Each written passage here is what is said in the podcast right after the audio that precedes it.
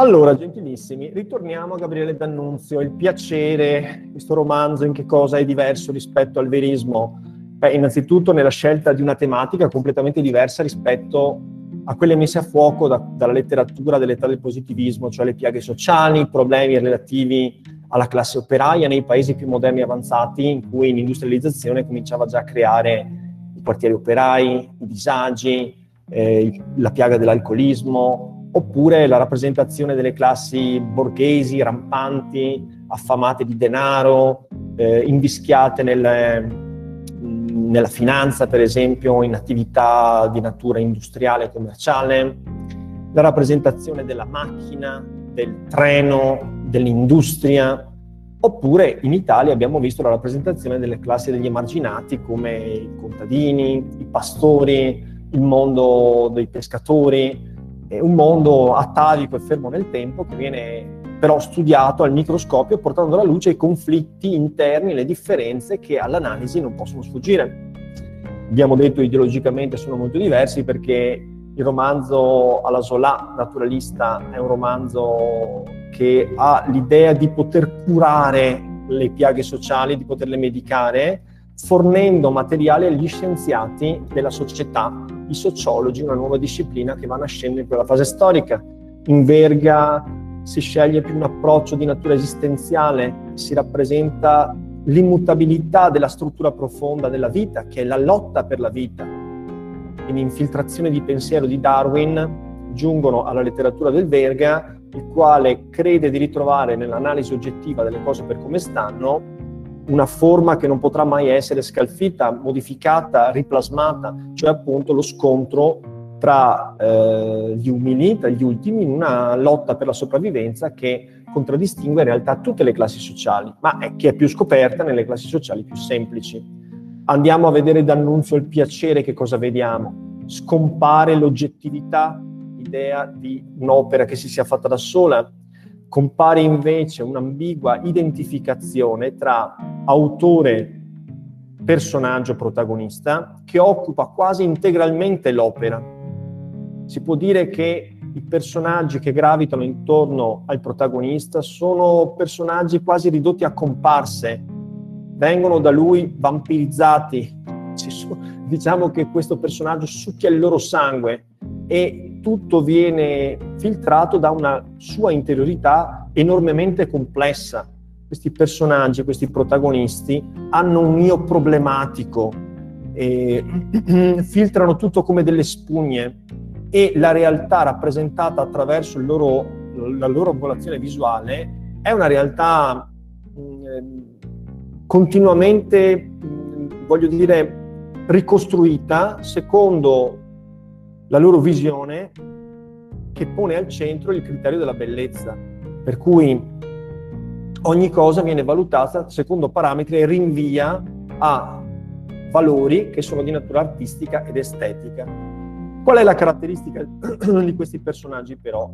La caratteristica di questi personaggi è il fatto che in quanto protesi alla ricerca spasmodica del piacere, ricadono stanchi su loro stessi, non sono in grado di un'azione positiva, concreta e generosa, secondo l'immagine che abbiamo già visto, per esempio, in quell'anguore di Verlaine, vi ricordate, per cui l'imperatore bizantino rimane, meglio, è un imperatore romano ma ha delle pose quasi orientali da imperatore bizantino, ricade stanco mentre sente parlare di barbari che invadono l'impero, eppure non sente nella, nell'infinito languore che segue a un'immersione totale nel piacere, non è in grado di, eh, di svolgere delle attività, non è in grado di fare qualcosa di generoso, di attivo, di costruttivo, non è in grado di lottare sostanzialmente.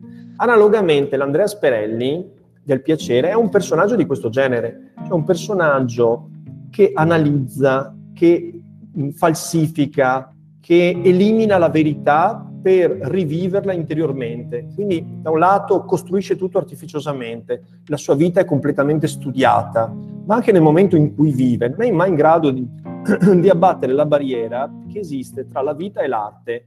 Quindi non è in grado di vivere spontaneamente, direttamente, in presa diretta con la vita, di credere in quello che fa.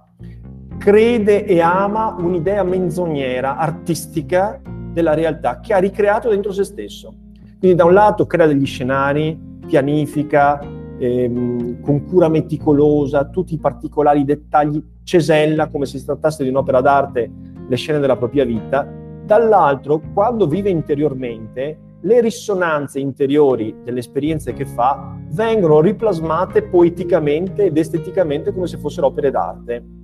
In questo senso non ama mai le donne con le quali via via si incontra, ma l'immagine riflessa di queste donne che è stata ricostruita in lui secondo i dettami dell'arte. Insomma, fa arte fuori di lui, fa arte dentro di lui, ciò che gli manca è un rapporto schietto, naturale, sano, normale, noi diremmo, con la vita. Non è in grado di credere nella vita. A volte, quando ce la fa, riesce a credere nelle menzogne che costruisce, ma la sua vita è tutta una vita artificiosa. È una vita di un esteta che, essendo malato di arte, continuamente riplasma tutto, lo falsifica, lo riduce alle categorie dell'arte. Quindi ha questa, questa vita, per così dire, inautentica. E quindi questi due elementi dobbiamo tenere in considerazione. L'inautenticità, la menzogna della sua esistenza, perciò non c'è niente di reale in quello che noi leggiamo nel libro, perché è tutto rivissuto poeticamente, esteticamente, Manca dunque totalmente l'oggettività della rappresentazione delle cose con il loro peso, con la loro crudità. E d'altro canto è un personaggio che ha una volontà debole, che non è capace di agire nel mondo. Agisce dentro di sé, modificando il mondo dentro se stesso. Allora vorrei farvi leggere a questo punto però un altro brano che ci aiuta a capire po' questa dinamica tutta interiore. Quindi avete capito che il romanzo di D'Annunzio è un romanzo totalmente psicologico. Si potrebbe dire il contrario per i romanzi del Verga, che deducono la psicologia dall'esterno. Noi vediamo le cose nella loro oggettività, nel loro accadere. E così come noi non possiamo dire niente della soggettività, della vita interiore delle persone che incontriamo, se non sulla base di quello che sentiamo dire da loro, sulla base di quello che lasciano trasparire i loro gesti, i loro comportamenti. Quindi il mondo del verga è un mondo visto dall'esterno, il mondo del piacere è un mondo totalmente visto dall'interno, ma non di tutti i personaggi, esclusivamente di Andrea Sperelli. La sua psicologia è così tortuosa, è così rigogliosa, è così labirintica, che lui stesso si perde, deformando la realtà in chiave estetica mescolando fantasia e realtà, sovrapponendo più realtà. Il mondo sembra quasi allontanarsi, ciò che conta è il riflesso interiore. È così abile nel fabbricare menzogne che hanno la bellezza dell'arte, della letteratura, che lui stesso rimane prigioniero. Soltanto a tratti assume la consapevolezza di essere un malato maniaco di arte, e dunque di, di non essere mai autentico con se stesso, né riguardo ai rapporti che ha con le donne che via via incontra, né riguardo ai rapporti che ha con sé, con il suo io, insomma. Quindi entriamo in una mente labirintica. In questo senso si potrebbe addirittura parlare di verismo, nel senso che è un caso patologico, è una patologia, un caso particolare, un caso di studio si potrebbe dire, no? Però certo le modalità con cui viene realizzato questo caso di studio sono così lontane dal verismo che sarebbe quasi inimmaginabile insomma paragonarlo. Però la matrice in un certo senso è evidente perché lo Sperelli ha una malattia psicologica e questa malattia psicologica viene sottoposta allo studio.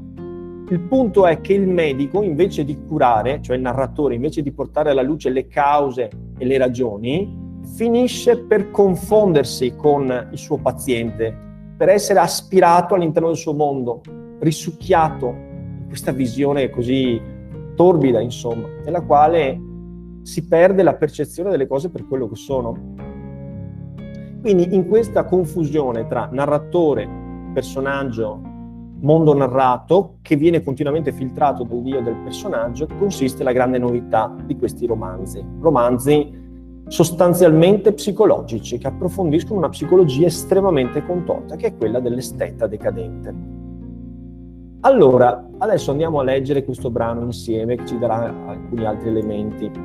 La prima cosa che vorrei dire è che, beh, vi ricordate, abbiamo letto le prime pagine del piacere. In quelle pagine Andrea Sperelli riceveva nella notte di San Silvestro Elena Muti, una donna che aveva frequentato, con cui aveva avuto una relazione, che è una sorta di alter ego al femminile dello Sperelli. È una donna che abbiamo definito a sua volta mh, artefatta, eh, una donna vampiro, una femme fatale, una donna insomma che ha certe caratteristiche di sensualità, di perversione, di ricerca del piacere, un piacere che non può mai essere semplice e naturale, ma deve essere estremamente artificioso perché il piacere si consuma continuamente, richiede nuove forme di piacere, sempre più sofisticate e perverse.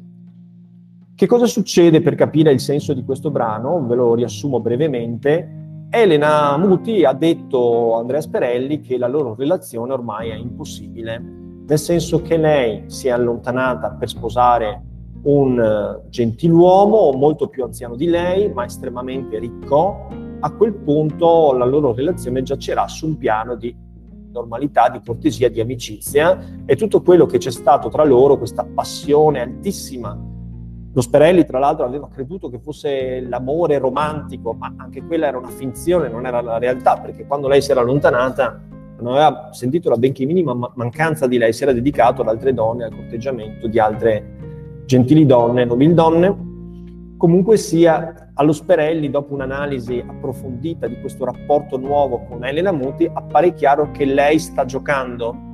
Cioè, da un lato lui vorrebbe riconquistarla, dall'altro lei, secondo la visione dello Sperelli, lei sta interpretando un ruolo, quello della moglie casta e fedele, che si dà una nuova verginità, che finge di volersi comportare secondo le regole della rispettabilità borghese ma in realtà costituisce un gioco, anche in questo caso non crede lo Sperelli che Elena Muti sia in grado di essere autenticamente devota al marito. Si tratta appunto di una finzione, di un modo, di una nuova perversione, quello di autorappresentarsi non più come donna fatale, ma come donna onesta di specchiata moralità.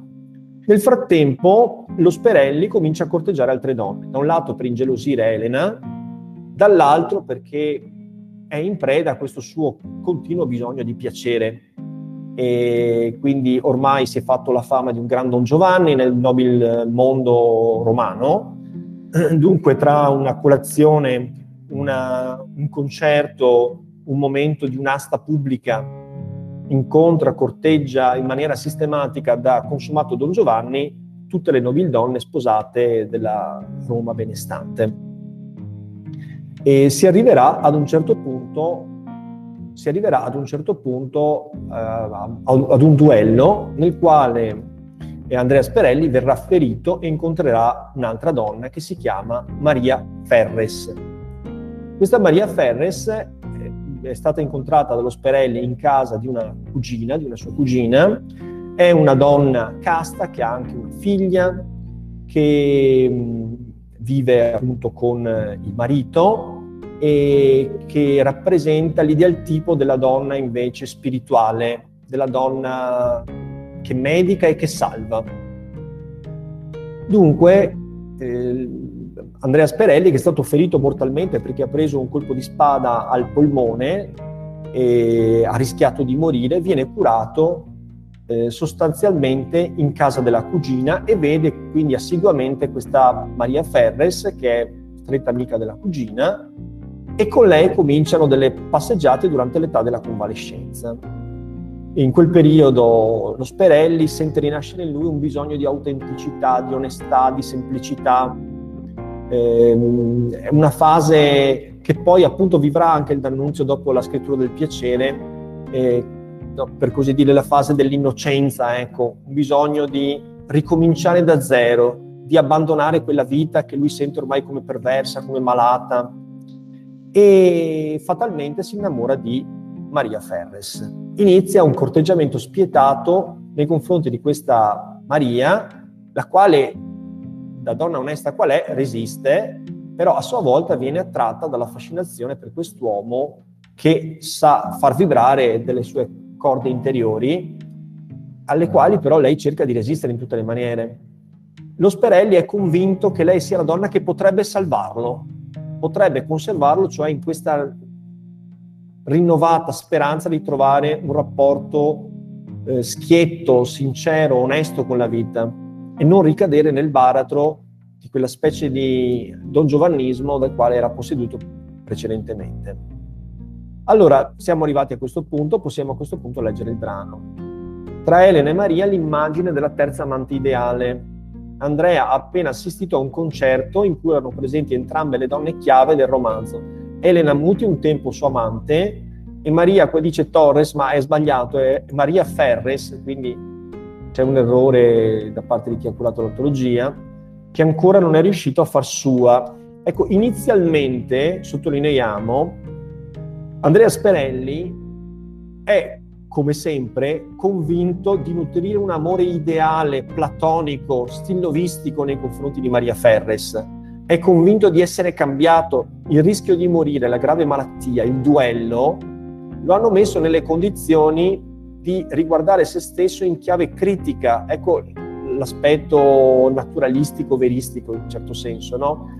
Lui si guarda e prende le distanze da se stesso di prima, come se ci fosse una cesura nella sua vita, un prima e un poi, e pensa che l'amore di questa donna, un amore che inizialmente immagina potrà essere un amore casto, idilliaco, eh, che non si concretizzi in una relazione, no, concepisce questa donna in chiave, abbiamo detto, stilovistica, cortese perlomeno, ecco, possa, cambiare, possa cambiarlo e modificare completamente la sua vita. Ma è un altro dei suoi autoinganni di natura decadente ed estetica, nel senso che lui sta vivendo attraverso la letteratura. È un personaggio imbevuto di arte e l'arte lo ha corrotto, al punto che non sa mai se quello che prova è autentico o se è una falsificazione letteraria e artistica.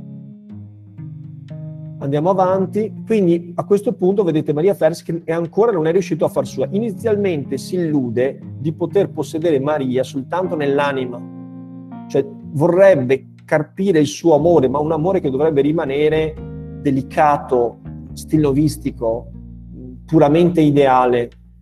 Vorrebbe che lei provasse qualcosa per lui, ma senza toccarla sostanzialmente, per non contaminarla, perché di Maria lui apprezza la bellezza virginea, il suo essere quasi l'alter ego della Vergine Maria, ecco, la sua castità dunque. In realtà poi progressivamente finirà per corteggiarla in maniera spietata fino a quando non vorrà farla sua. Questo da, da una parte per far ingelosire Elena, e dall'altra per vivere l'avventura del sedurre una donna veramente religiosa e onesta. Alla fine del concerto Elena gli offre un passaggio sulla sua carrozza e inaspettatamente lo bacia. L'accaduto ispira a Andrea alcune riflessioni sul suo modo di vivere l'amore e sulla sua stessa identità di persona. Vedete che tutto accade nel mondo interiore dello Sperelli. Cominciamo a leggere e vediamo un po' che cosa possiamo poi sottolineare e commentare.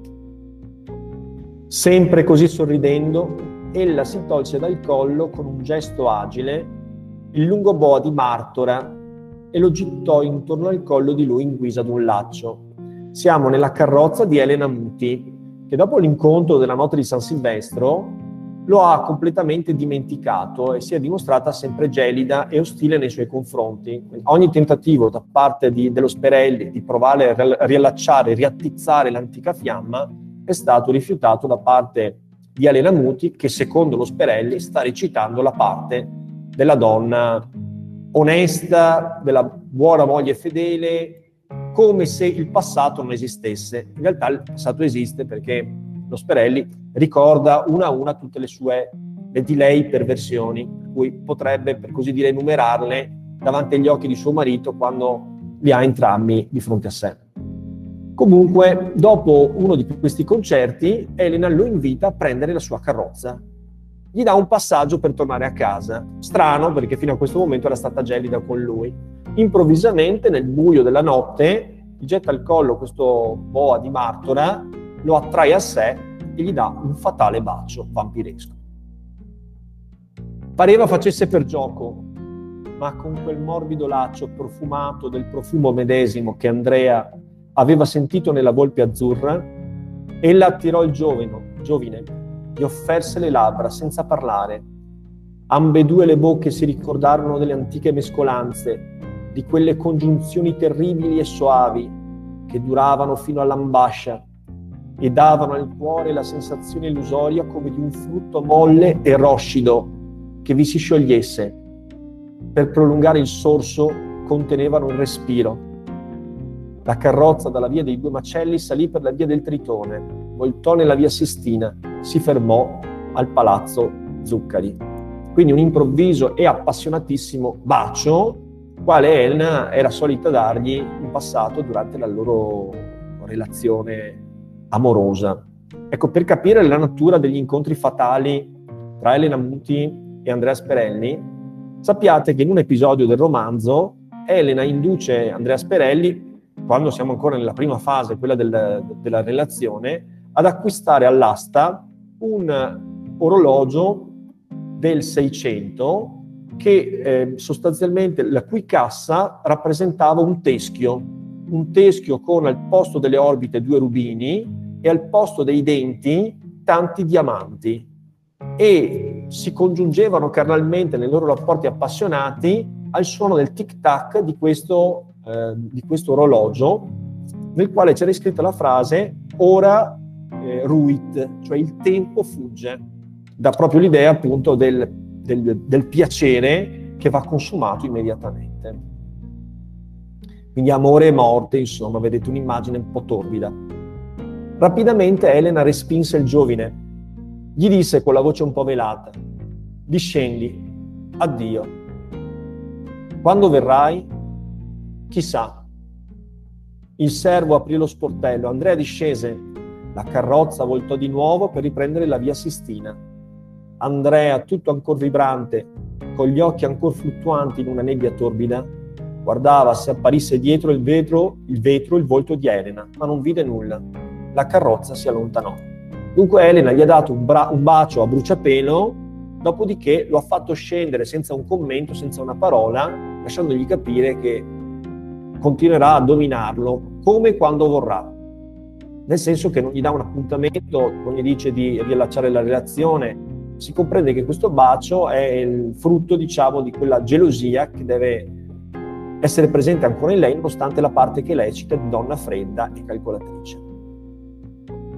Adesso qui c'è un passaggio, vedete che è stato saltato, e a questo punto lo Sperelli riflette su quello che è capitato. Allo stesso concerto erano presenti le due donne che occupavano il centro della sua mente. Elena Muti, questa donna fatale che abbiamo visto, sembra respingerlo, però poi è piuttosto ambigua, come per esempio in questa scena, e Maria Ferres, la quale rappresenta invece la donna Virginia, la donna spirituale, l'amore platonico, l'attrazione per la salvezza, il richiamo dell'innocenza. E lui ad un certo punto comincerà a lavorare nella sua mente un'immagine complessiva delle due, creando una specie di sovrapposizione. Si compiacque a lungo nel considerare l'avventura, quella del bacio. Si compiacque in specie della maniera elegante e singolare con cui Elena aveva dato sapore al capriccio. E l'immagine del boa suscitò l'immagine della treccia di Donna Maria. Suscitò in confuso tutti gli amorosi sogni, da lui sognati intorno a quella vasta cappellatura vergine che un tempo faceva languir d'amore le educande nel monastero fiorentino. Di nuovo egli mescolò i due desideri, vagheggiò la duplicità del godimento, travide la terza amante ideale. Qua il D'Annunzio ci porta dentro la psicologia tortuosa ed estetizzante del protagonista. Che cosa fa? Cosa hai lanciato, cosa hai lanciato, Pillò? No. Va bene. Va bene, va bene. Quindi in sostanza si sta portando dentro la psicologia malata del suo personaggio, che si riconosce come malato. È malato di piacere, è malato di arte, è corrotto per la troppa, perché gronda cultura. E cosa fa sostanzialmente nella sua mente? È, sta rimuginando, ricostruendo l'immagine capricciosa di Elena Muti che lo attrae a sé per baciarlo e sovrappone all'immagine di Elena Muti l'immagine di Maria Ferres. Qual è l'elemento conduttore? È un elemento estetico. Il boa con il quale Elena lo ha attirato a sé gli fa ricordare, rievoca nella sua mente l'immagine dei capelli, qua parla di capellatura, cioè la capigliatura, una vasta capellatura vergine, perché appunto ha dei capelli eh, molto belli, Maria Ferres, intorno ai quali lui aveva creato delle straordinarie eh, e, e molto artistiche fantasticherie, fantasie amorose, e ha cominciato a sovrapporre le due immagini, trasferendo elementi di Elena su Maria Ferres e creando una specie di personaggio artistico. Da questo momento in poi lo Sperelli non sarà più in grado di distinguere sostanzialmente Elena da Maria. Per lui saranno una nuova creatura composta l'una con gli elementi dell'altra. Entrava in una disposizione di spirito riflessiva. Vestendosi per il pranzo ripensava. Ieri una grande scena di passione, quasi con lacrime.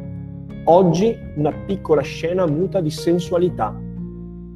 E a me pareva ieri di essere sincero nel sentimento, come io era di anzi sincero nella sensazione. Inoltre, oggi stesso, un'ora prima del bacio di Elena, io avevo avuto un alto momento lirico accanto a Donna Maria. Sta riflettendo sul suo rapporto con queste due donne. Quando è con Maria è sincero, è convinto di volere un rapporto idilliaco, lirico, poetico, platonico, salvifico. Quando è con Elena invece si sente totalmente attratto dalla prorompente sensualità, dalla perversione di questa donna. E gli pare impossibile di essere in grado di passare nel giro di poche ore della stessa giornata da, da, da una donna all'altra con uguale sincerità. Quando è con Maria è convinto di amarla in quella maniera così platonica. Quando è con Elena si sente totalmente attratto da lei e gli sembra impossibile appunto di non avere coerenza, insomma, che i suoi sentimenti siano così labili. Di tutto questo non rimane tracce. Domani certo ricomincerò. Io sono camaleontico, chimerico, incoerente, inconsistente. Qualunque mio sforzo verso l'unità riuscirà sempre vano. Bisogna ormai che io mi rassegni. La mia legge è in una parola, nunc sia fatta la volontà della legge. Sempre questo utilizzo del linguaggio religioso. Nunc vuol dire ora, adesso. Ma mi pare che l'aspetto più interessante è quello rappresentato da questi aggettivi con cui il personaggio si autoanalizza e dice di se stesso sono camaleontico, chimerico, incoerente, inconsistente. Questo è l'esteta, non è in grado di coerenza, non ha valori, non ha principi, se non quelli estetici. Quando una scena si fa artistica, allora lui la interpreta, la interpreta con un'autenticità che è menzognera, ma che lui scambia per vera. Nello Sperelli non c'è mai una riflessione di natura morale. A lui sembra impossibile di essere stato così vero, così autentico, così appassionato con l'una donna e in maniera del tutto opposta dopo poche ore o pochi giorni con un'altra donna. E comprende da se stesso che il principio che guida la sua vita è quello di ricercare sempre la bellezza estetica e non eh, un significato profondo. Quindi lui manca totalmente di profondità. Ciò che lo attrae, lo seduce è la bellezza della scena, l'elemento appunto esteriore, estetico. Quindi è come un attore che sia in grado di impersonare molti personaggi incompatibili e ogni volta li recita così bene da precipitare dentro il personaggio. Esistono appunto degli attori che si fanno trascinare dentro il vortice di un personaggio, che lo vivono così in profondità che dopo ne recano le tracce nella vita normale. Ecco, lui invece è completamente camaleontico, quindi manca totalmente ogni elemento di natura morale, però prende atto che non esiste coerenza e autenticità, cioè capisce che tutto quello che fa non è vero, il suo amore nei confronti di Maria non può essere vero se dopo pochi istanti è in grado di provare lo stesso trasporto nei confronti di Elena. Significa che il principio regolativo della sua vita è esclusivamente il principio estetico. C'è un'attrazione fortissima. Sto pensando anche ai momenti belli della nostra vita, anche ai momenti magari legati all'aspetto sentimentale, affettivo. In quei momenti là non c'è un'attrazione dell'arte per cui noi vorremmo che una, un certo scenario fosse perfetto in una certa maniera e ci infastidisce quando le cose sono semplicemente reali, perché la realtà è infinitamente squallida, mentre le cose accadono nel cinema, nelle canzoni, nella letteratura in maniera perfetta. Quando sentiamo un cantante che parla di un amore, di una relazione, di un rapporto e rappresenta la donna da lui amata, comprendiamo la vera essenza dell'amore che non sembra molto simile a quella della nostra vita, che è fatta magari di banalità. Vorrei dire che l'arte è la parte migliore della vita, nel senso che nel, noi proiettiamo nell'arte la vita come dovrebbe essere. Quindi i personaggi femminili sono bellissimi, i personaggi maschili sono perfetti. Cioè, e le scene avvengono in una maniera che, che è infinitamente commovente, mentre nella realtà le cose sono piene di, zavorra, ecco, di prosaicità. Niente mai come dovrebbe essere. Nell'arte invece le cose sono come devono essere. Quella musica è infinitamente commovente ed è infinitamente umana, ma non si prova mai il sentimento così puro come è dentro la musica. Quindi l'arte prende la vita e la rende migliore, la rende più bella esteticamente. Le relazioni sono non solo perfette nel senso che sono perfette perché sono felici, ma sono perfette anche quando sono infelici. C'è sempre qualcosa di straordinario nell'arte.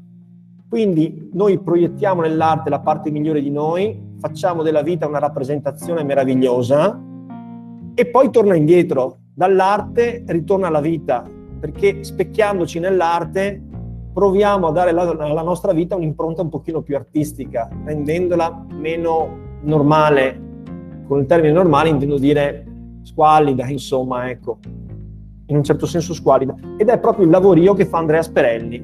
Non riesce mai a accontentarsi della realtà, allontanare la realtà, continuamente falsificarla, contaminandola con dati estetici. Va bene, posso finire ragazzi oppure volete fare la pausa subito? Vi darei comunque la pausa. No, no, beh, finisca. Finiamo, finiamo la lettura.